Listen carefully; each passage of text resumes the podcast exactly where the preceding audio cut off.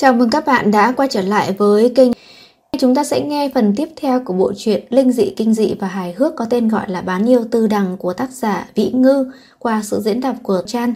Các bạn đừng quên bình luận để cổ vũ và subscribe kênh truyện để giúp cho kênh truyện phát triển và cập nhật truyện mới mỗi ngày nhé. Donate ủng hộ cho kênh qua số tài khoản ngân hàng, số tài khoản PayPal. Chân cảm ơn và chúc các bạn nghe chuyện vui vẻ. Quyển 6, chương 4 Tư đằng ngủ thẳng đến tận trưa mới tỉnh. Lúc thức dậy cảm thấy đã khỏe hơn nhiều, không còn khó chịu như đêm qua nữa. Nhưng cổ, vai và các đốt ngón tay vẫn đau nhức vô cùng.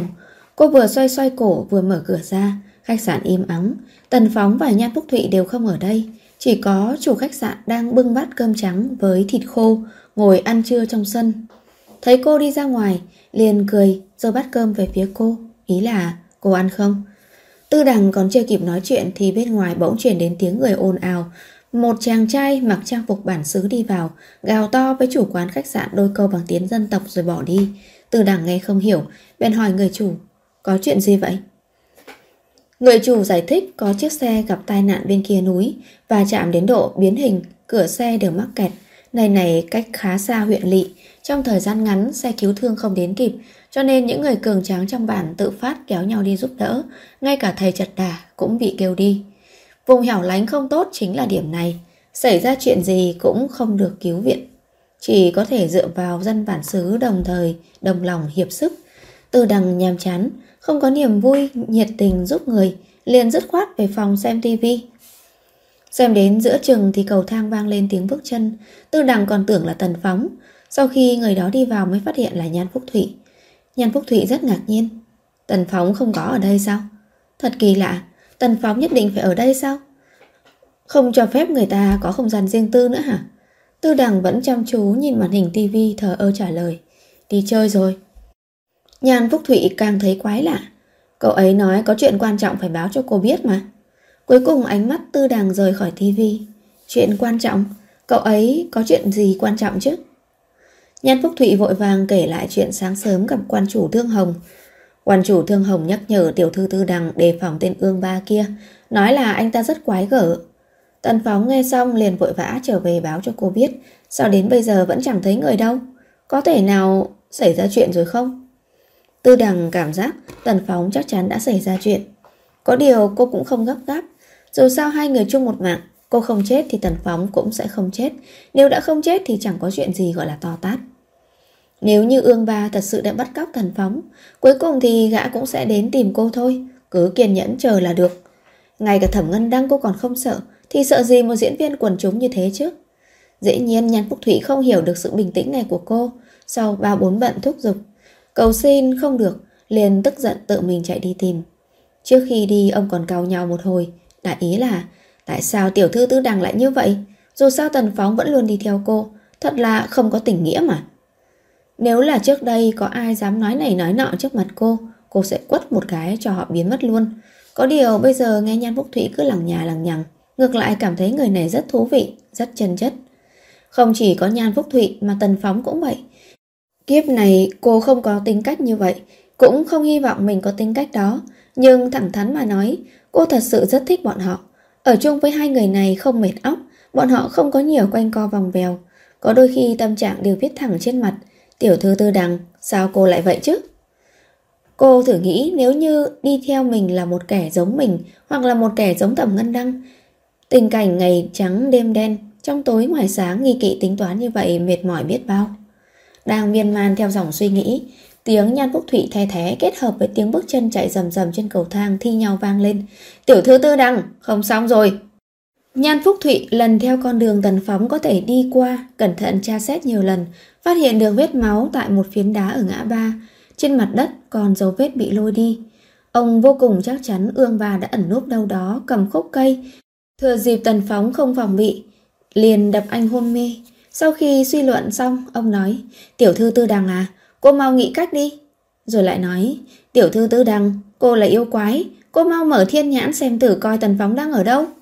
Chó chết, cái gì mà mở thiên nhãn, nhàn phúc thụy này nhiễm Tây Du Ký hay sao vậy? Tư đằng tức giận, tôi không biết cậu ấy đang ở đâu. Nhưng cô là yêu quái mà.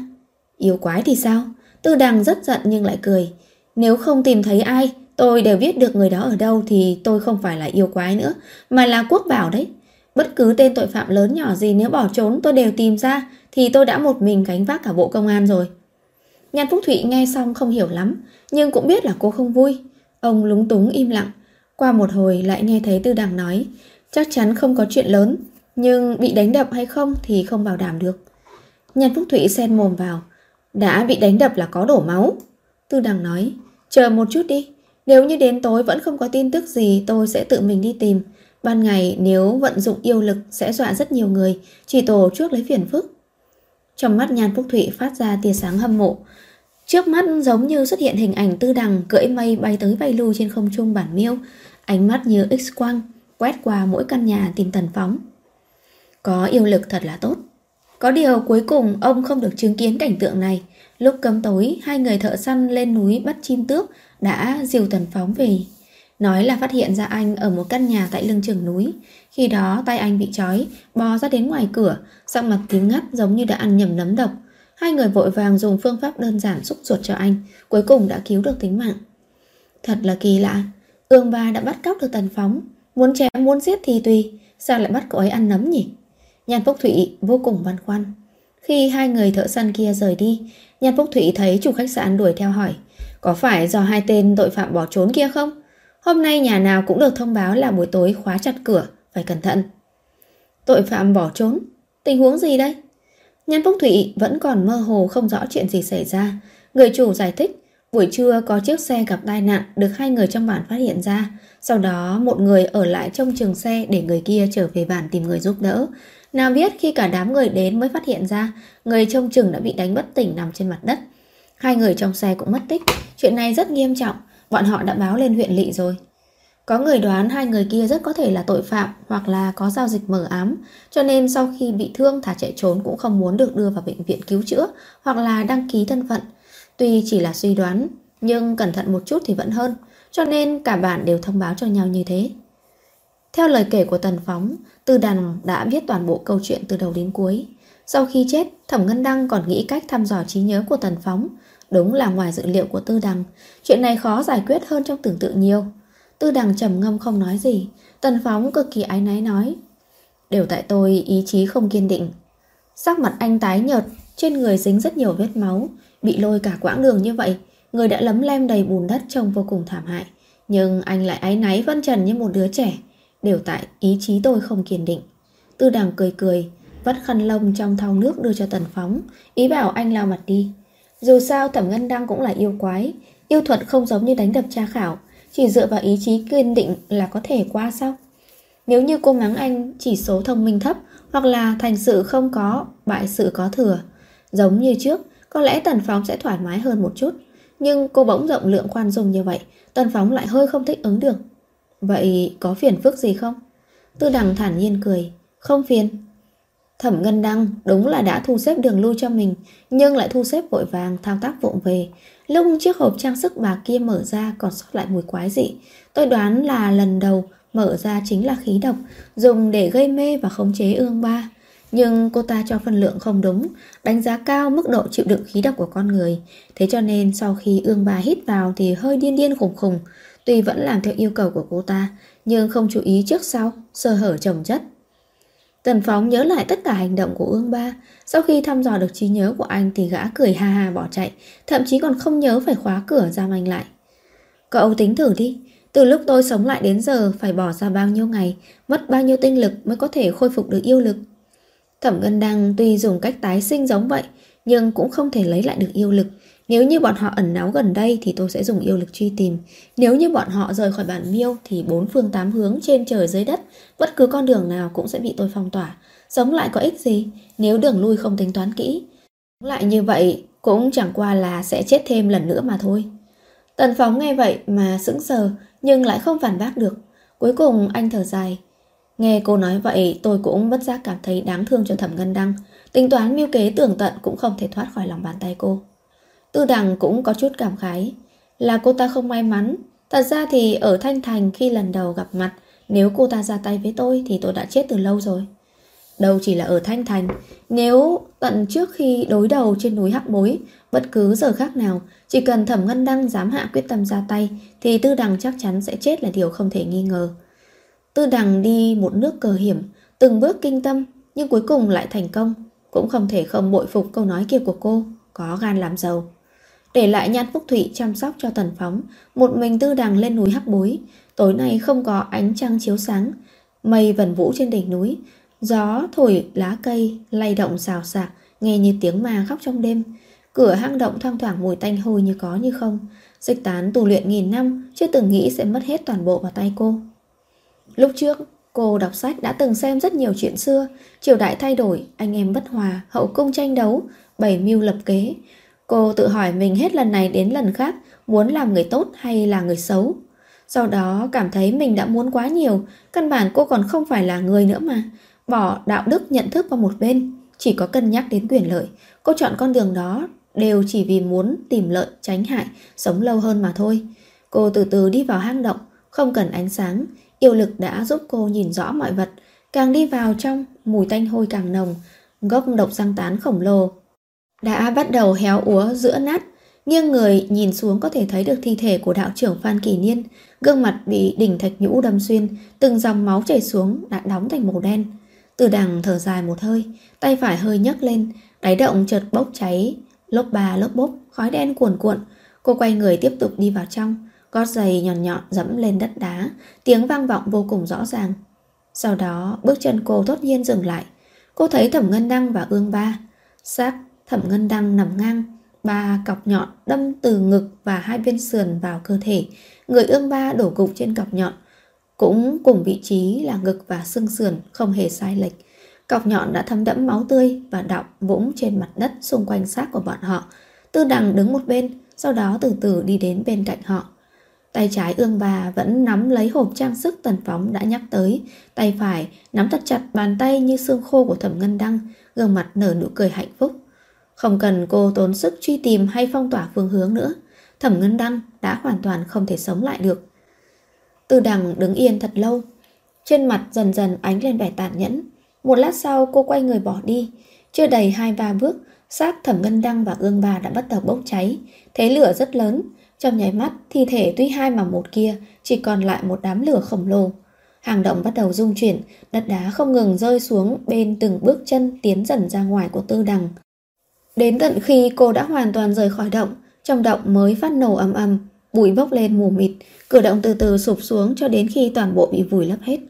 Tại sao Thẩm Ngân Đăng không thể sống lại? Lúc cô sống lại dưới đáy vực nang khiêm, bản thân cũng rất kinh ngạc. Trong nhận thức của cô, đã chết là chết hẳn.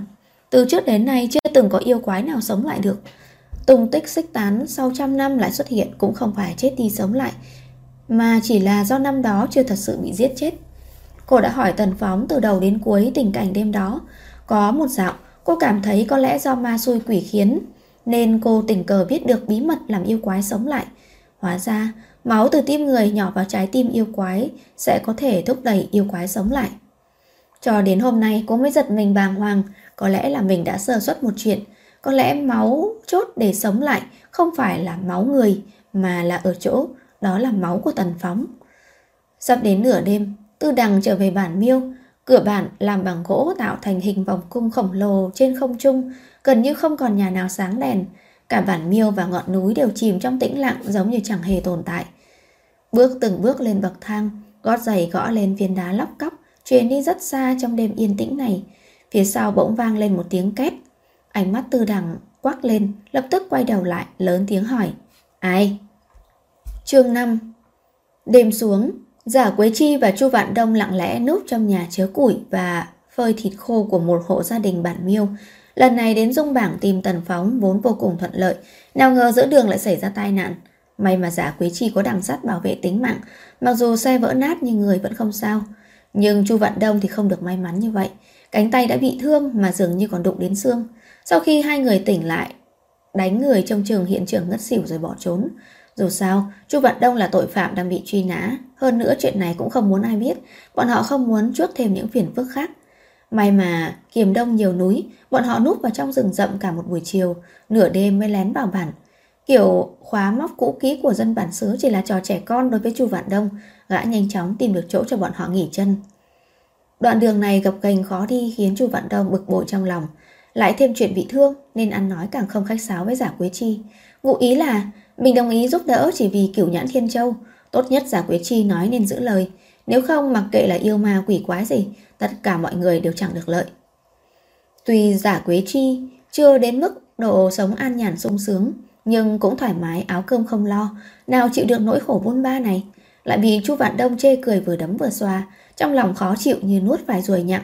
Đến khi Chu Vạn Đông đi họp với chủ công khá lâu rồi, chị ta mới thấy hơi buồn ngủ. Trong lúc mơ mơ màng màng, bỗng thấy mình đứng ở nơi hoang dã, bốn bề vắng lặng, gió lạnh ảo ạt thổi mái tóc rối bời. Trước mặt là cửa kho hàng khóa chặt, chị ta chần chờ đưa tay đẩy ra. Tay còn chưa chạm vào cửa, cửa sắt bỗng kêu lên kèn két, hai cánh cửa nặng nề từ từ mở ra. Nhìn vào trong, nhà xưởng vô cùng to lớn tràn ngập màu đỏ sẫm mơ hồ, giống như là có một màn xương lượn lờ bao quanh, nơi xương dày nhất lại vang lên tiếng giày cao gót gõ trên mặt đất. Giả Quế Chi giật mình tỉnh dậy, cách đó không xa, Chu Vạn Đông đang dựa vào đống cỏ khô ngáy khỏ, khóe miệng còn chảy nước dãi. Tay Giả Quế Chi đặt lên tim. May quá, đó chỉ là một cơn ác mộng. Không đúng, dường như bên ngoài thật sự có âm thanh gì đó. Giả Quế Chi khẩn trương, chị ta bình ổn hơi thở đi đến bên cửa sổ, động tác rất chậm, nhấc móc cửa sổ lên, đẩy ra một khe hở, nhìn ra bên ngoài.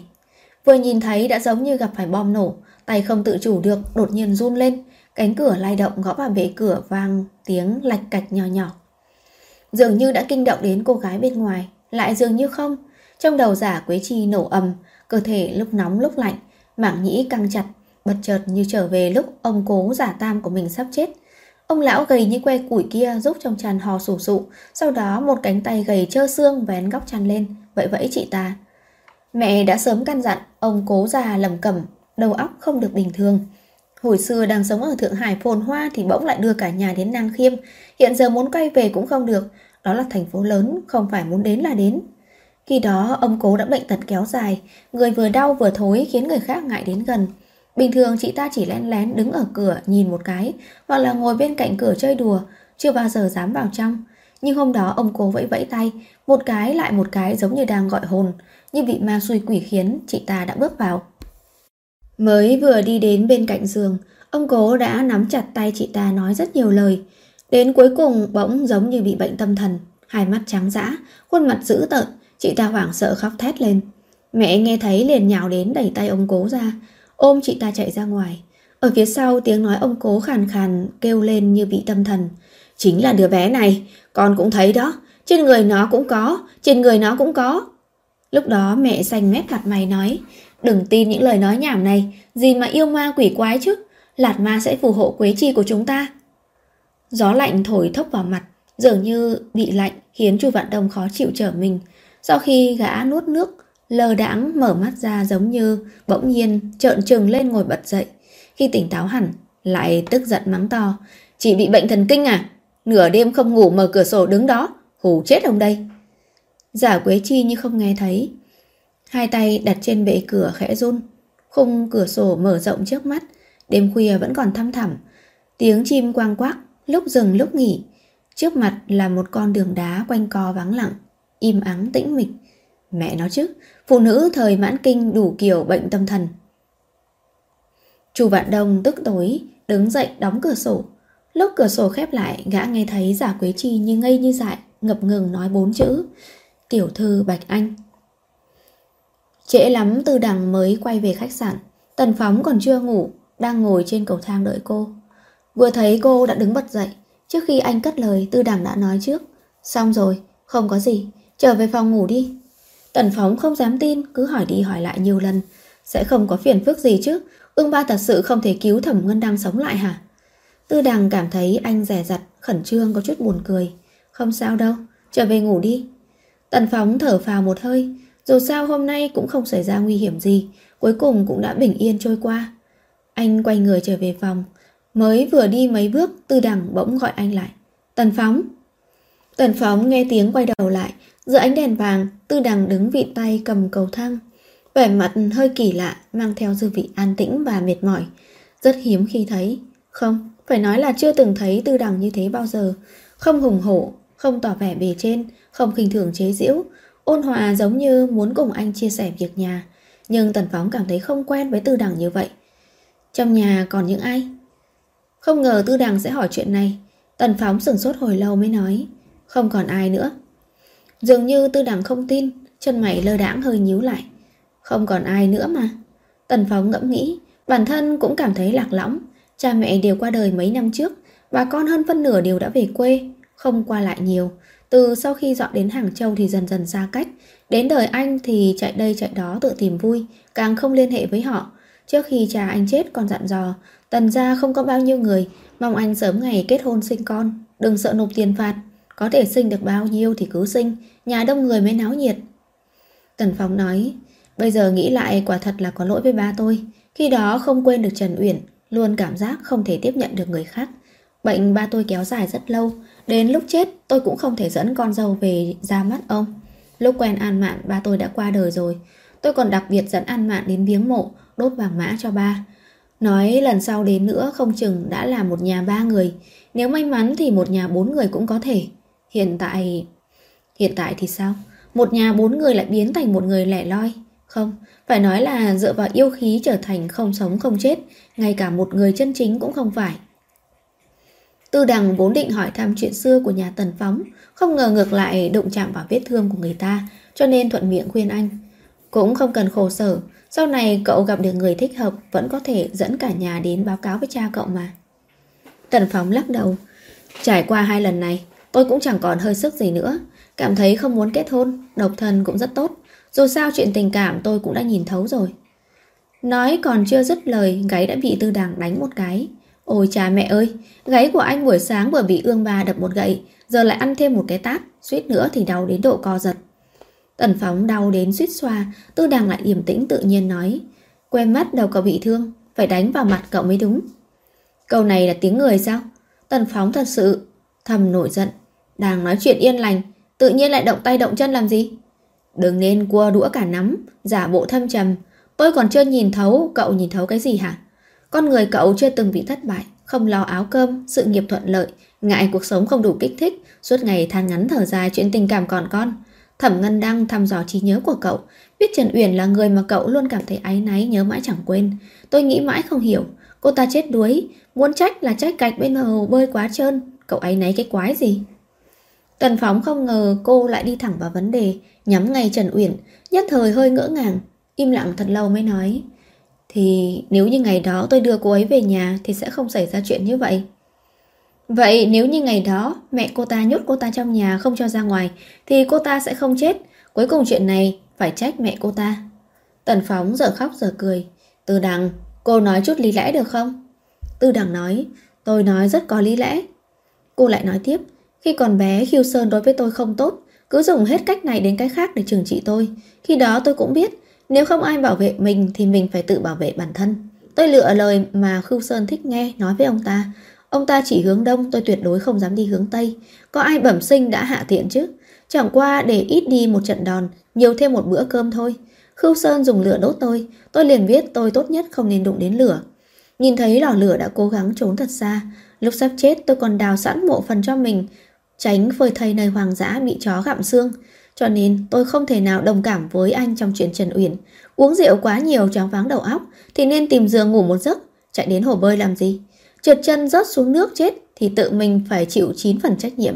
Ai biết đất bằng dậy sóng. Tạo ra một thánh nhân như anh chạy đến ôm hết trách nhiệm. Tần Phóng muốn mở miệng phản bác theo phản xạ, nhưng hé miệng ra lại chẳng biết phải nói gì. Dường như Tư Đằng cũng không còn hăng hái nói nữa, quay người đi thẳng lên lầu. Tần Phóng đưa mắt nhìn Tư Đằng về phòng, cảm thấy cuộc nói chuyện tối nay thật quái lạ. Sao lại nói đến Trần Uyển vậy chứ? Sau nửa đêm vẫn chẳng chọc chờ mình không ngủ được, bên tai luôn vang vẳng câu nói kia của Tư Đằng. Uống rượu quá nhiều, choáng váng đầu óc thì nên tìm giường ngủ một giấc, chạy đến hồ bơi làm gì? Một đêm không chợp mắt được, đôi mắt hiện đầy tơ máu. Sáng sớm hôm sau Nhan Phúc Thụy lại đến gõ cửa. Vừa mở cửa ra, đã thấy ông mang vẻ mặt nghiêm túc nói với anh. Tư đằng tiểu thư, bảo cậu thu dọn đồ đạc, nói hôm nay phải về Hàng Châu. Hôm nay phải về Hàng Châu? Sao tối qua tư đằng không nói câu nào hết vậy? Ngoài ra từ lúc nào thì đến lượt một người ngoài như Nhan Phúc Thụy đến báo cho anh chứ? Tần Phóng đứng bên cạnh cửa nhìn Nhan Phúc Thụy đi lên lầu, Tư Đằng đứng ngoài hành lang dường như đang dặn gì đó với ông ta. Trong lòng anh có cảm giác rất lạ, bất chợt cảm thấy khó chịu vì bị người khác thay thế vị trí. Đúng lúc đó, âm thanh tít tít vang lên, điện thoại báo có tin nhắn gửi tới. Đơn Chí Cương gửi, còn ở bản Miêu Dung bảng không? Tần Phóng đang định soạn tin nhắn trả lời thì bỗng giật mình, rời khỏi tin nhắn đã đọc trở lại trang trước. Đếm sơ qua, mấy ngày nay đơn Chí Cương đã gửi 3-4 tin. Có lúc thì xong việc chưa, còn ở bản Miêu Dung bảng không? Có lúc thì còn ở bản Miêu không? Bao giờ về? Nói thật ra chuyện này không giống phong cách của đơn Chí Cương gì cả. Thứ nhất, đơn Chí Cương có thói quen gọi điện thoại, cảm thấy nói bằng miệng tiện hơn viết bằng tay. Thứ hai, dù hai người là bạn thân, đơn Chí Cương cũng rất ít khi kiểm tra hỏi anh ở đâu. Thứ ba là, lúc mình rời đi đã ủy thác anh ta để ý đến hậu sự của An Mạn. Lẽ ra hai ngày nay chính là lúc hoàn tất thủ tục và lễ hỏa táng. Thế nhưng trong tin nhắn đơn Chí Cương gửi đến thì chẳng hề nhắc tới An Mạn. Không không không, chắc là do tự anh đa nghi rồi. Mấy ngày nay bị tư đằng ảnh hưởng, khó tránh sợ bóng sợ gió nghi thần nghi quỷ. Tần Phóng cười cười tự diễu, thuận tay bấm gọi cho đơn trí cương. Dù sao anh sắp trở về Hàng Châu, nói với anh ta một tiếng cũng tốt.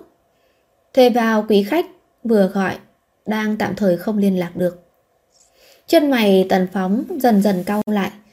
Sau khi cúp máy, anh do dự một chút rồi bấm số một quản lý nghiệp vụ của công ty. Đầu bên kia không ngờ ông chủ gọi điện thoại tới, sợ anh kiểm tra bất thình lình nên vô cùng luống cuống. Alo, à Tần Tổng, tôi, à, à tôi đang trên đường đi làm, hôm nay giao thông bị ùn tắc, à, à xe không nhúc nhích được. À, đơn Tổng à, à, đơn Tổng nghỉ phép rồi, hình như có chút chuyện, không phải gọi điện thoại báo mà là gửi tin nhắn cho vài người trong công ty. Tuy hai ông chủ không có ở đây, nhưng mà chúng tôi vẫn tiến hành công việc bình thường, vẫn trôi chảy không có vấn đề gì. Chương 6 Trước khi trời hửng sáng, Chu Vạn Đông dẫn giả Quế Chi rời khỏi nơi trú ẩn đêm qua. Trong bản đông đúc người, lại phải tìm một nơi ẩn náu trước. May là bản miêu xây dựng trên núi, đường quanh co rất dễ dàng tìm được nơi hẻo lánh. Suốt quãng đường, giả Quế Chi đều hốt hoảng, giống như chưa tỉnh ngủ. Chủ yếu là Chu Vạn Đông lôi chị ta đi, vất vả lắm, mới đến được phía sau một căn nhà rách nát. Chu Vạn Đông nóng nực đến mức tự lấy tay quạt. Thấy sắp đến giờ, Gã bật điện thoại di động gửi tin nhắn cho Tần Phóng, gõ tới gõ lui, vẫn là câu nói kia, còn ở bản miêu không? Hôm qua gã chú ý nhận thấy bản miêu dung bảng đúng là rất hẻo lánh, chắc hẳn rất ít người ngoài đến đây. Chỉ cần Tần Phóng vẫn còn ở trong bản, hỏi thăm chừng nửa ngày hay một ngày là sẽ có manh mối. Tin nhắn gửi đi xong, gã thở dài một hơi, lại cúi đầu kiểm tra vết thương trên tay mình. Trước đây bị thương còn nặng hơn lần này, chỉ cần lấy miếng vải cuốn chặt lại chịu đựng năm ba ngày vẫn được. Gã rất tự hào đối với chuyện tự ngược thế này. Cảm giác bản thân chịu đựng cực khổ, gian khó quả thật là rất đáng mặt đàn ông. Băng vải hơi lỏng, gã vừa kẹp một đầu bằng cánh tay. Răng cắn một đầu khác, kéo chặt. Vừa kéo vừa mơ hồ hỏi giả Quế Chi. Sau khi bắt được Tần Phóng thì sao? Về huyện Ly trước à? Thi thể của chồng chị vẫn còn trong tủ đông. Chị không vội về xử lý Định đông lạnh hắn cả đời hay sao giả Quế Chi nói Đó là tiểu thư Bạch Anh Sao ông nói gà bà nói vịt vậy kìa Rõ ràng là đang nói Triệu Giang Long. Sao chị ta lại nói đến tiểu thư gì vậy? Chu Vạn Đông nghi ngờ nhìn giả Quế Chi. Lúc này gã mới phát hiện chị ta tự lầm bầm Ánh mắt thất thần giống hệt với bộ dáng tối qua đứng trước cửa sổ. Vẫn còn chưa tỉnh ngủ à? Chu Vạn Đông xua xua tay trước mặt giả Quế Chi. Dường như giả Quế Chi không nhìn thấy. Đôi môi khẽ mấp máy, sau đó tôi nhìn ra cửa sổ lần nữa lại không thấy ai. Nhất định là tôi đang nằm mơ rồi. Tiểu thư Bạch Anh giống hệt trong bức tranh, quần áo cũng vậy, đều là sườn xám. Ôi ôi không đúng, bên ngoài sườn xám có thêm chiếc áo khoác. Tiểu thư Bạch Anh nhất định là chê tôi quá chậm chạp, cô ấy không kiên nhẫn chờ nữa. Lời vẫn chưa dứt, điện thoại trong tay Chu Vạn Đông bỗng vang lên tiếng nhạc heavy metal. Cả người giả Quế Chi chấn động, nhất thời tỉnh táo lại.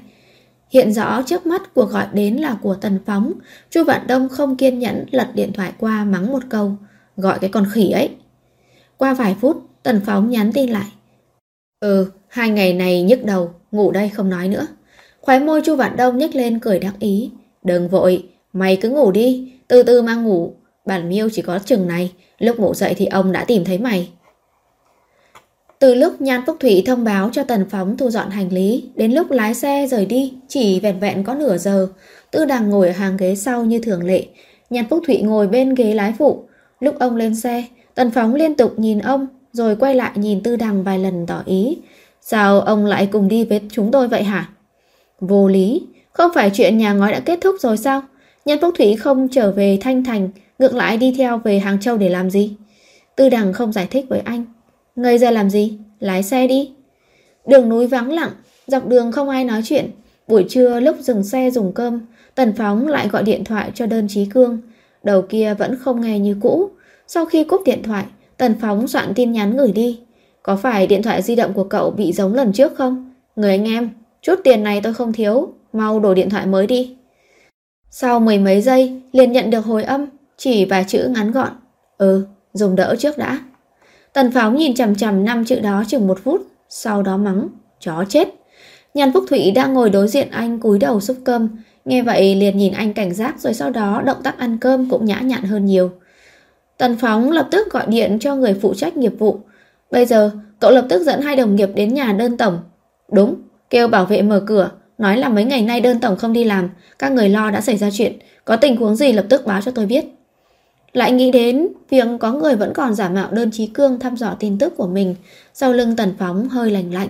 Anh thoáng dừng lại rồi bổ sung thêm một câu, âm thầm một chút, đừng để bại lộ, dù phải báo cảnh sát cũng phải thông qua tôi. Anh mơ hồ cảm thấy chuyện này có liên quan đến cái chết trước đây của An Mạn. Lúc đó đơn trí cương trùng hợp có mặt ở hiện trường mà hung thủ giết người mãi vẫn chưa xá lưới. Lẽ nào... Tần Phóng không dám nghĩ tiếp nữa, âm thầm cầu nguyện đơn trí cương đừng xảy ra chuyện gì. Lúc chờ máy bay, rốt cuộc đã nhận được tin tức. Mọi người đoán là có kẻ đến nhà cướp bóc, vì đồ đạc trong nhà bị lật tung cả lên. Đơn trí cương bị trói trong phòng vệ sinh vài ngày, không ăn không uống, lúc tìm được đã hôn mê, hiện tại đã đưa đến bệnh viện. Theo lời căn dặn của Tần Phóng, tạm thời họ không báo cảnh sát. Bên phía bảo vệ sợ phiền phức, nếu lộ tin tức ra ngoài sẽ khiến những hộ gia đình khác nghi ngờ công tác an ninh ở đó, nên cũng không ồn nào. Nói cách khác là chưa bứt dây động rừng, bề ngoài vẫn sóng êm biển lặng, như cũ. Tần Phóng cảm thấy vẫn cần phía cảnh sát tham gia vào, nhưng chuyện khá phức tạp, nói điện thoại sợ không rõ, vẫn là tự mình đích thân đến báo án sẽ thỏa đáng hơn. Anh căn dặn người bên bộ phận nghiệp vụ cố gắng đừng đụng vào hiện trường nhà đơn trí cương để tránh làm trở ngại sau này cảnh sát đến điều tra tìm bằng chứng. Phản ứng của đối phương hơi lạ lạ, ấp à ấp úng một lúc mới nói mang theo ẩn ý. À, Tần Tổng, tôi cảm thấy thật sự báo cảnh sát có lẽ cũng sẽ có phiền phức đó. Nhà đơn tổng có nhiều thứ chúng tôi khó nói rõ được, giống như là tà đạo vậy. Tần Tổng, đây vốn là chuyện riêng của đơn tổng, chúng tôi làm cấp dưới coi như không thấy, cũng sẽ không nói lung tung. Hay là anh đích thân đến nhà đơn tổng xem rồi hãng nói sau. Tà đạo, tim tần phóng đập thình thịch, anh đến nhà đơn trí cương rất nhiều lần, từ trước đến nay chưa từng thấy có đồ vật gì lạ thường, sao lại liên quan đến tà đạo chứ? Rốt cuộc cũng đã lên máy bay, Nhan Phúc Thụy cầm vé máy bay vất vả tìm chỗ ngồi, sau đó được nữ tiếp viên hàng không khách sáo dẫn đến hàng sau. Lúc này Tần Phóng tâm sự nặng nề mới nhớ ra, khi làm thủ tục đổi vé, đối phương đã nói không có dãy ghế trống cho cả ba người, có một người phải ngồi ở phía sau. Lúc đó anh không hề nghĩ ngợi, đã đẩy Nhan Phúc Thụy đi. Vị trí tư đằng ngồi gần cửa sổ, cô có chút mệt mỏi. Sau khi ngồi xuống thì đã khép hờ mắt, không biết tại sao Tần Phóng luôn cảm giác giữa hai người giống như bị thứ gì đó ngăn cách. Tối hôm qua, Tư Đằng đi núi Hắc Bối nhất định đã xảy ra chuyện gì đó. Chuyện này có liên quan trực tiếp đến việc cô bắt đầu sử dụng nhan phúc thủy. Nhưng rốt cuộc là gì đây? Cô không nói anh cũng không thể nào biết được. Máy bay mang theo tiếng động cơ ầm ĩ bay lên trời. Trong buồng máy bay yên tĩnh đến tẻ nhạt. Tần phóng dần dần mệt mỏi. Mí mắt trên và dưới vẫn dính lấy nhau. Giữa mơ mơ màng màng anh nghe thấy Tư Đằng nói. Tần phóng, lạnh quá, lấy chân đến đây. Tần phóng nhất thời tỉnh táo, quay đầu nhìn Tư Đằng. Dường như cô xuất hiện tình trạng giống với tối hôm kia, bỗng nhiên phát lạnh. Mày cao chặt, môi tái nhợt. Tần Phóng hơi lo lắng, vẫy tay bảo tiếp viên đem chăn đến. Tiếp viên lịch sự nói xin lỗi. Xin lỗi thưa anh. Chăn trên máy bay có hạn, đã bị các hành khách khác lấy trước rồi ạ. Lấy thì cũng đã lấy rồi, cũng không thể đòi người ta làm một cái khác được. Tần Phóng cởi áo khoác của mình ra đắp cho Tư Đằng. Trên áo khoác mang theo nhiệt độ và mùi hương của anh, đương nhiên không giống với chăn. Tư đằng phát hiện ra ngay. Lông mi cô run run nhưng vẫn không mở mắt, chỉ mệt mỏi nói một câu. Sau khi dung hỏa yêu lực quả nhiên có chút khó chịu, sau khi đến Hàng Châu phải cấp bách tìm nơi tịnh dưỡng hai ngày mới được. Không ở nhà tôi sao? Tư đằng không trả lời, Tần Phóng cũng phần nào đoán được tâm trạng của cô. Cô không muốn ở nhà tôi cũng được. Trên ngọn núi bên cạnh Tây Hồ có khách sạn tư nhân, trang hoàng rất đẹp, xây tựa vào núi ngắm ra sông. Hoàn cảnh cũng yên tĩnh trong lành. Có thể thuê cho cô một căn, cũng không đắt lắm. Cô muốn ở bao lâu đều được. Nói xong nín thở chờ cô trả lời. Thật lâu không nghe thấy gì, anh còn tưởng rằng cô đã ngủ thiếp rồi. Nào ngờ cô lại cất lời. Mới vừa rồi thấy mấy cửa hàng và quảng cáo ở sân bay lại cảm thấy trang phục hiện tại của các người cũng rất đẹp. Nhìn lại sườn xám và áo khoác ngoài của tôi dường như đã rất lỗi thời rồi. Cũng rất hiếm người mặc như vậy. Bỗng nhiên cảm thấy không thích hợp nữa. Không thích hợp sao? Ý này là cô đã đón nhận cuộc sống và thẩm mỹ của 77 năm sau à? Hay là... Tần Phong nhớ đến trước đây rất lâu có nghe qua một câu nói Đôi khi, sự thay đổi và kiên quyết vứt bỏ quá khứ của một người bắt đầu từ kiểu tóc và cách ăn mặc của người đó. Tư đằng thích mặt sườn xám làm từ tơ lụa, mái tóc dài luôn búi lỏng. Tư đằng lúc nói chuyện sẽ mang giọng điệu nghiền ngẫm từng chữ. Tư đằng mà đưa vào khung hình là có thể tạo nên một bức tranh cổ điển. Và ông nói với anh, trang phục của các người cũng rất đẹp. Sườn xám và áo khoác ngoài dường như đã lỗi mốt rồi. Tần Phóng cảm thấy đây thật là chuyện tốt. Rốt cuộc thời đại kia của cô đã không quay về được nữa. Đương nhiên, cô có thể khoác lên người bộ sườn xám, nhưng thế giới này đã thay đổi long trời lở đất. Dù cô có mặc nữa cũng không nhìn thấy được thời dân quốc đậm nét cổ điển kia. Tần Phóng nói, tôi cũng cảm thấy nếu cô mặc trang phục hiện đại của chúng tôi sẽ rất đẹp.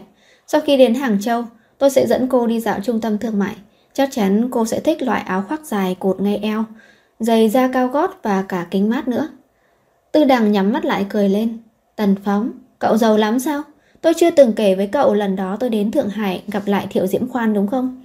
Khi đó hắn dốc hết tâm sức theo đuổi tôi, tôi tiêu tiền của hắn như nước, chưa bao giờ đau lòng cả. Chọn đầy món Tây nhưng ăn không hết, cứ từng món từng món giống như từ khi Thái Hậu ăn bữa tiệc mãn hắn, ăn một miếng đã buông đũa, lại mua rất nhiều quần áo nhưng cũng không mặc hết, sách mệt thì ngay cả túi quần áo mới mua cũng vứt đi hết. Tôi cố ý lãng phí tiền của hắn, thờ ơ xem hắn còn muốn giở trò gì. Nhưng bây giờ lại có chút sót tiền của cậu. Không muốn phung phí bừa bãi, sợ sẽ khiến cậu nghèo mất. Tần Phóng thấy buồn cười.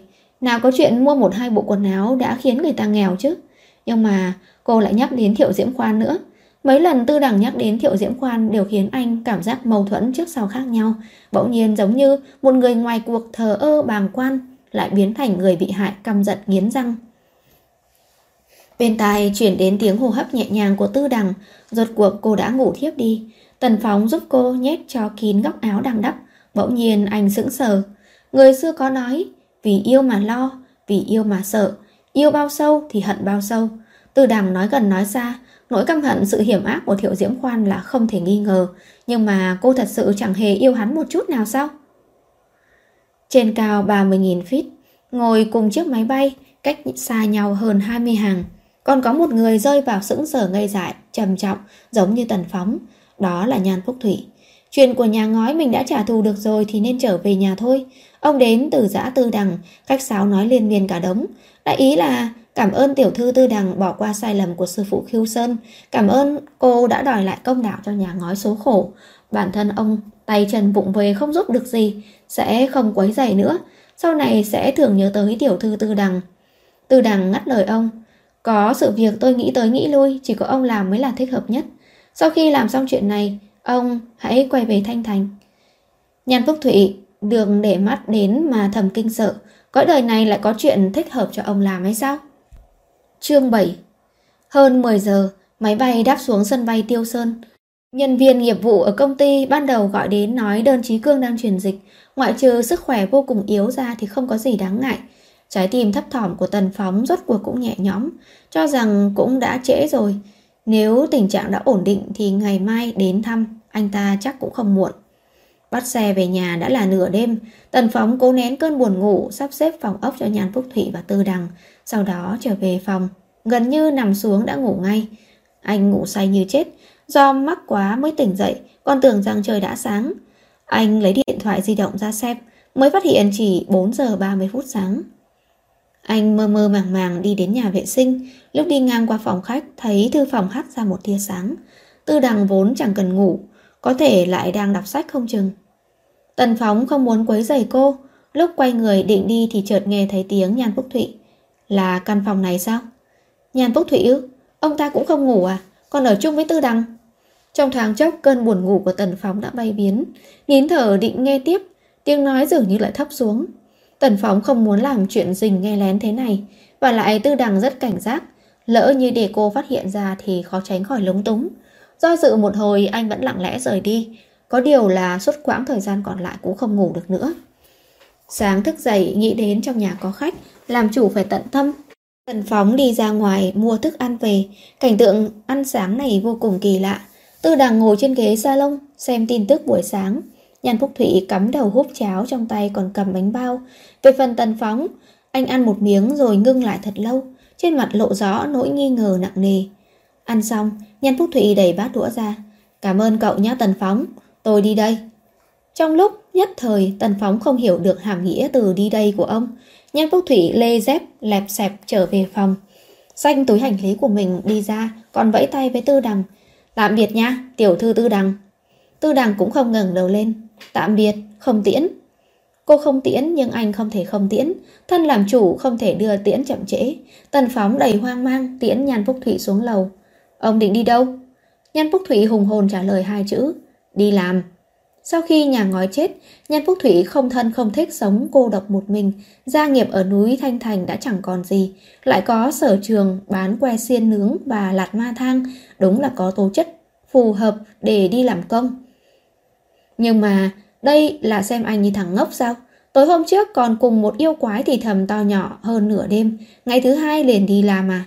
Tần Phóng không cam lòng, còn muốn nói với ông thêm đôi câu, nhưng Nhàn Phúc Thủy trải qua kinh nghiệm nằm vùng lần trước, hiển nhiên đã thông minh không ít. Ông đưa tay ngoắc taxi rồi tạm biệt anh. Bye bye, Tần Phóng. Buổi sáng chuẩn bị đến bệnh viện thăm đơn Trí Cương, còn phải liên lạc với cảnh sát trương lúc trước chịu trách nhiệm vụ án của An Mạn để trình báo chuyện mấy ngày nay nhận được tin nhắn quái dị, xem thử có thể tìm được manh mối phá án mới hay không. Có điều trước khi làm những chuyện này phải đến nhà đơn Trí Cương một chuyến trước đã. Trên đường anh nói sơ nguyên do cho Tư Đằng biết, Tư Đằng cũng thấy rất lạ, hỏi anh. Lúc trước có phải An Mạn đã từng đắc tội kẻ sừng sỏ nào không? Nếu không tại sao chuyện gì có liên quan đến cô ta cũng đều phiền phức như vậy? Triệu Giang Long đã chết, chính cô ta cũng đã chết, còn đơn trí cương lại bị nhốt trong nhà hai ngày, xem ra cũng suýt mất mạng. Hiện tại đối phương rõ ràng lại đi tìm cậu. Có lẽ vậy, nhưng cô ta đã đắc tội kẻ sừng sỏ nào mà liên lụy đến cả những người bên cạnh thế này? Căn hộ của đơn trí cương thuộc loại cao cấp tại trung tâm thành phố. Nhà anh ta ở ngoại ô vốn có căn biệt thự. Nhưng sau khi Trần Uyển qua đời, dường như có kiêng kỵ phong thủy nên cũng không đến đó ở nữa. Cha mẹ đơn trí cương thường ở nước ngoài, biệt thự vẫn để trống. Lúc trước Tần Phóng có khuyên anh ta để trống rất lãng phí, không bằng bán đi. Nhưng đơn trí cương chỉ thờ ơ trả lời. Cứ để đó đi, cũng đâu có thiếu tiền. Được rồi, Tần Phóng không hiểu lắm về thế giới người giàu có. Đôi khi Thử nghĩ cũng thấy hơi hoang mang. Nhà đơn Trí Cương đã giàu đến vậy mà anh ta còn khăng khăng cùng anh gây dựng sự nghiệp mở công ty làm gì chứ? Đơn Trí Cương trả lời là Cậu không hiểu đâu, dù sao đó cũng là tiền của cha mẹ. Thanh niên thế hệ chúng ta phải theo đuổi điều gì đó chứ. Phần lớn vốn khởi động ban đầu của công ty đều lấy từ đơn Trí Cương, vượt qua xét duyệt đầu tiên cũng nhờ vào quan hệ của cha mẹ anh ta. Nếu như sau này hai người kinh doanh thành công thì chính là từ theo đuổi trong lời nói của đơn trí cương. Có điều Tần Phóng cũng là người hợp tác, anh hiểu đạo lý cơ bản đã chịu ơn người ta mà còn trách người ta vậy thì nhân phẩm cũng quá thấp kém rồi. Tần Phóng thường lui tới nhà đơn trí cương, sau khi đưa chứng minh ra đăng ký, liền nhận được thẻ từ mở cửa đi lên lầu. Trong nhà đơn trí cương quả nhiên bừa bộn giống như bị đánh cướp, giày dép, quần áo vứt lung tung, khoai tây chiên ăn được một nửa, nửa bát mì nằm chỏng chơ, mùi thức ăn thiêu trộn lẫn với mùi tanh hôi. Trong đầu tần phóng bỗng nảy sinh một ý nghĩ, nghe nói là bị trói mấy ngày mấy đêm, lỡ như mắc quá, không phải là... Thấy trong nhà chẳng có chỗ đặt chân, tư đằng hoàn toàn không muốn đi vào, bảo tần phóng. Cậu mau xem đi, xem xong rồi đi ngay. Cô đứng ở trong hành lang chờ anh, thuận tiện quan sát cách bày trí của căn hộ cao cấp. Nơi này trang trí rất giống khách sạn, nhà nhà giống hệt như nhau, đều treo tranh nghệ thuật hoặc điêu khắc lên vách để thể hiện phong cách. Điêu khắc ở tầng này đều là hình ảnh nghệ sĩ ba lê nhẹ nhàng nhảy múa, váy rất ngắn, ăn mặc gợi cảm, tư thế khác nhau có thể xem là đẹp. Nhưng trái ngược chính là tướng mạo của nghệ sĩ múa lại mập mạp, lộ ra hai bắp đùi giống như hai chân giò hun khói núc ních. Cả ngày đơn trí cương đều ra ra vào vào nơi đây, khiến thẩm mỹ cũng bị lệch lạc đi rồi. Đợi thật lâu cũng không thấy Tần Phóng đi ra, tư đằng hơi mất kiên nhẫn, đi đến cửa hối thúc anh. Tần Phóng! Kỳ lạ, Tần Phóng đứng yên trước một chiếc tủ giống như là tủ thờ hay đặt trong nhà, gọi hai tiếng cũng không thấy anh trả lời. Tư đằng cảm thấy hơi bất thường, nhanh chóng đi đến bên cạnh anh. Tủ thờ này lại chia ra hai tầng, tầng trước là thờ quan công, có điều hình như tượng sứ đã bị đập vỡ chỉ còn phần nửa, mảnh dư vỡ xen lẫn với nhang đèn, màu trắng và màu đỏ tương phản nhau rõ rệt. Tầng phía sau, tầng phía sau có một bóng đèn nhỏ màu xanh lá được bắt trên tường, có thể công tắc điện ở bên ngoài vẫn luôn tỏa sáng. Màu xanh đục leo lét hắt lên mặt tần phóng có chút dọa người. Trong cùng có một tấm hình thiếu nữ, quái dị chính là nơi cổ họng và tứ chi đều bị đóng đinh, lại có dây xích nhỏ kéo đến bốn góc bàn thờ, mỗi góc đều treo khóa đồng. Phương pháp này là chấn yêu hay là chấn quỷ, ngay cả bùa chú cũng không có, không biết có phải là kẻ đồng bóng giả danh thầy bà lừa gạt không nữa. Tư đằng nhíu mày, lại cẩn thận nhìn tấm hình, cô gái này không lớn tuổi lắm, gương mặt hơi quen, nhất định là đã thấy ở đâu đó rồi. Cô nhớ ra, đã từng nhìn thấy trong ví tiền của Tần Phóng. Đây chính là Trần Uyển mà. Mặt Tần Phóng lạnh tanh, đưa tay rút đinh ra, mỗi lần rút ra một cây, vẻ mặt lại lạnh lẽo đi một chút. Cuối cùng lúc gỡ tấm hình xuống, cổ họng và tứ chi Trần Uyển chỉ còn lại những lỗ thủng. Anh đưa tay vuốt tấm hình kia, giống như làm vậy là có thể vuốt liền lại những lỗ thủng vậy. Có hai ba nhân viên trong công ty đang chăm sóc cho đơn trí cương, mang theo laptop lên mạng, còn tập trung báo cáo công việc. Đơn tổng, hoạt động lần này của hàng Á đầu tiên là thời gian chế tạo đạo cụ không đủ, tiếp theo là vận chuyển đường dài, thời gian bất định, không tiện cho tuyến của chúng ta thuê tháng. À, Tần Tổng đã tới rồi. Từ lúc bước vào phòng bệnh, mắt Tần Phóng vẫn nhìn chằm chằm vào người đơn trí cương, cũng không để ý đến người khác. Tất cả mọi người đi ra ngoài một chút. Tôi có chuyện cần nói với đơn tổng. Mấy người này đều là những người đã đến nhà đơn trí cương ngày hôm trước, đã khá hiểu được Tần Phóng muốn nói gì với đơn trí cương. Dù có muốn nhiều chuyện nhưng cũng đều ngầm hiểu, lần lượt đi ra ngoài. Lúc đi ra cửa, thấy tư đằng, bọn họ đều ngỡ ngàng. Tư đằng nghe bọn họ thì thầm to nhỏ. Bạn gái mới của ông chủ hả? Không phải vị hôn thê mới xảy ra chuyện sao? Vậy thì cũng nhanh quá rồi. Ây, cậu không hiểu đâu. Ai biết là có người mới rồi người cũ mới xảy ra chuyện. Hay là người cũ xảy ra chuyện rồi mới có người mới chứ? Ây da, ông chủ quả là ông chủ. Không làm thì thôi, đã làm là chấn động. Lúc trước luôn độc thân. Nhưng khi không độc thân nữa thì lại thay đổi như đèn kéo quân. Lúc tư đằng đóng cửa lại chợt cảm thấy dường như phải khuyên tần phóng nên nói rõ ràng với mấy người kia. Bọn họ chỉ vừa mới thấy mặt cô đã suy diễn phong phú đến vậy. Lúc trước nhìn thấy những thứ kia ở nhà đơn trí cương, làm sao mà sẽ thật lòng coi như không thấy chứ. Còn không biết là sẽ đồn thổi đến cỡ nào nữa đây. Thấy tần phóng trở về, đơn trí cương rất vui mừng, sau đó lại phát hiện sắc mặt anh không ổn. Lại lạnh lùng đuổi tất cả mọi người ra ngoài. Anh ta bắt đầu cảm thấy bất thường, nhưng vẫn lựa lời nói với tần phóng. Sao về nhanh vậy? Hai ngày nay xảy ra chuyện, không biết hậu sự của An Mạn thế nào. Chắc là đã hỏa táng. À đúng rồi, bọn họ nói là nhận được điện thoại của cậu mới đến nhà tìm tôi. Làm sao cậu biết? Tần Phóng móc tấm hình kia ra, đưa thẳng đến trước mặt đơn trí cương. Đơn trí cương bỗng im bặt, sắc mặt và màu môi gần như trong nháy mắt biến thành trắng bệch. Trắng như vậy lại có chút kỳ cục thế cho nên tư đằng móc ra thỏi son tô lên môi anh ta, sau đó nói với anh ta, nào, cười một cái đi. Trong sự việc này đương nhiên là cô có phần nào đồng cảm với Tần Phóng, nhưng thường thì yêu quái là loại trái thói và cực đoan, nên thấy như vậy lại có chút hả hê. Cô nhớ tới 77 năm trước, trong xưởng dệt hoa Mỹ lộn bại đã đóng cửa kia, cô gái đó nói với cô, cô không hiểu đâu, cô đâu có tình cảm. Tình cảm ư? Cái cô ta nói là loại tình yêu yếu ớt của loài người pha lẫn với rất nhiều mộng tưởng hoa Mỹ đấy à? Là tình yêu không chân thật của Tần Phóng và An Mạn, Loại tình bạn tối tăm mù mịt của đơn trí cương và cả tấm chân tình giả dối của Thiệu Diễm Khoan là cái mà cô ta muốn đề cập sao? Tần Phóng ngồi xuống trước mặt đơn trí cương nói Trí cương, chúng ta quen biết nhau đã nhiều năm, không cần nói dối, nghe mệt lắm. Rốt cuộc chuyện Trần Uyển là sao? Yết hầu đơn chí cương lên xuống vài lần, đôi môi hơi khô. Anh ta lo lắng chỗ chuyển dịch trên mu bàn tay nên nhích người ra sau một chút. Ờ, không, không, không có, không có gì hết. Đầu óc anh ta xoay chuyển thật nhanh, khó nhọc mở lời ra gần. Tần Phóng, ờ, cậu cũng biết chuyện đã xảy ra ở nhà của tôi, ít nhiều gì cũng có kiêng kỵ, thế cho nên... Tần Phóng ngắt lời anh ta. Chột dạ sao? Đơn Chí Cương khẩn trương đến tay run lên, kiên ống chuyển dịch cũng phải run theo, đôi môi mấp máy định nói gì đó, nhưng ngậm lại. Tần Phóng cười lạnh, ngay cả tôi dù không thạo lắm còn thấy được cách bố trí. Bàn thờ nhà cậu không ổn, cậu không trột dạ thì cần gì khóa cô ấy lại chứ. Tần Uyển đã chết hơn 7 năm rồi, cậu sợ cái gì? Cậu không trột dạ? À? Nhiều năm như vậy cậu chưa từng nhắc đến với tôi. Tôi vẫn cho rằng cô ấy là bị sẩy chân rơi xuống nước. Tôi chưa bao giờ biết trong đó có ẩn tình gì khác, càng không biết chuyện đó lại có liên quan đến cậu. Lồng ngực đơn trí cương lên xuống kịch liệt, anh ta dừng lại một chút để lấy bình tĩnh, đột nhiên cười lên quái dị. Tần Phóng, ý cậu là sao? Chúng ta là bạn bè nhiều năm như vậy cậu không tin tôi ư? Nếu như tôi giết Trần Uyển, ban đầu cảnh sát đã sớm bắt tôi rồi. Nhiều năm như vậy tôi đối với cậu như thế nào? Làm bạn bè với nhau, tôi từng xử tệ với cậu sao? Công ty chúng ta lúc khởi đầu, nhà tôi phải ra bao nhiêu sức lực, bao nhiêu quan hệ. Hiện tại chỉ bằng một tấm hình cậu đã nghi ngờ tôi. Chúng tôi tìm thầy để cầu ra đạo bình an không được sao? Cái gì gọi là chuyện liên quan đến tôi? Chỉ là một tấm hình thôi, tôi liền biến thành tội phạm giết người à? Tần Phóng cười lên. Cậu không nhắc đến nhà cậu ra bao nhiêu sức lực, tôi cũng suýt chút nữa quên mất thì nhà cậu thế lực rộng lớn. Công an, kiểm sát, tư pháp đều có người. Nếu như ban đầu thật sự là cậu làm, cũng có thể tội lớn hóa nhỏ, tội nhỏ hóa không rồi đúng không? Nói đến sau đó, anh bỗng không kiềm chế được, đưa tay phải nắm cổ áo đơn trí cương. Nói thật đi đơn trí cương, tôi muốn nghe lời thật. Đơn trí cương hất mạnh tay tần phóng ra.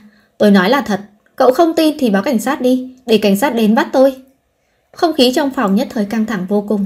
Tần phóng, mắt muốn phun lửa, quả đấm càng siết chặt hơn. Trong cảnh im lặng, từ đằng nãy giờ vẫn dựa vào tường thở dài một hơi. Các người hỏi tới hỏi lui, gà sinh ra trứng hay trứng sinh ra gà, bao giờ mới ra đầu mối chứ?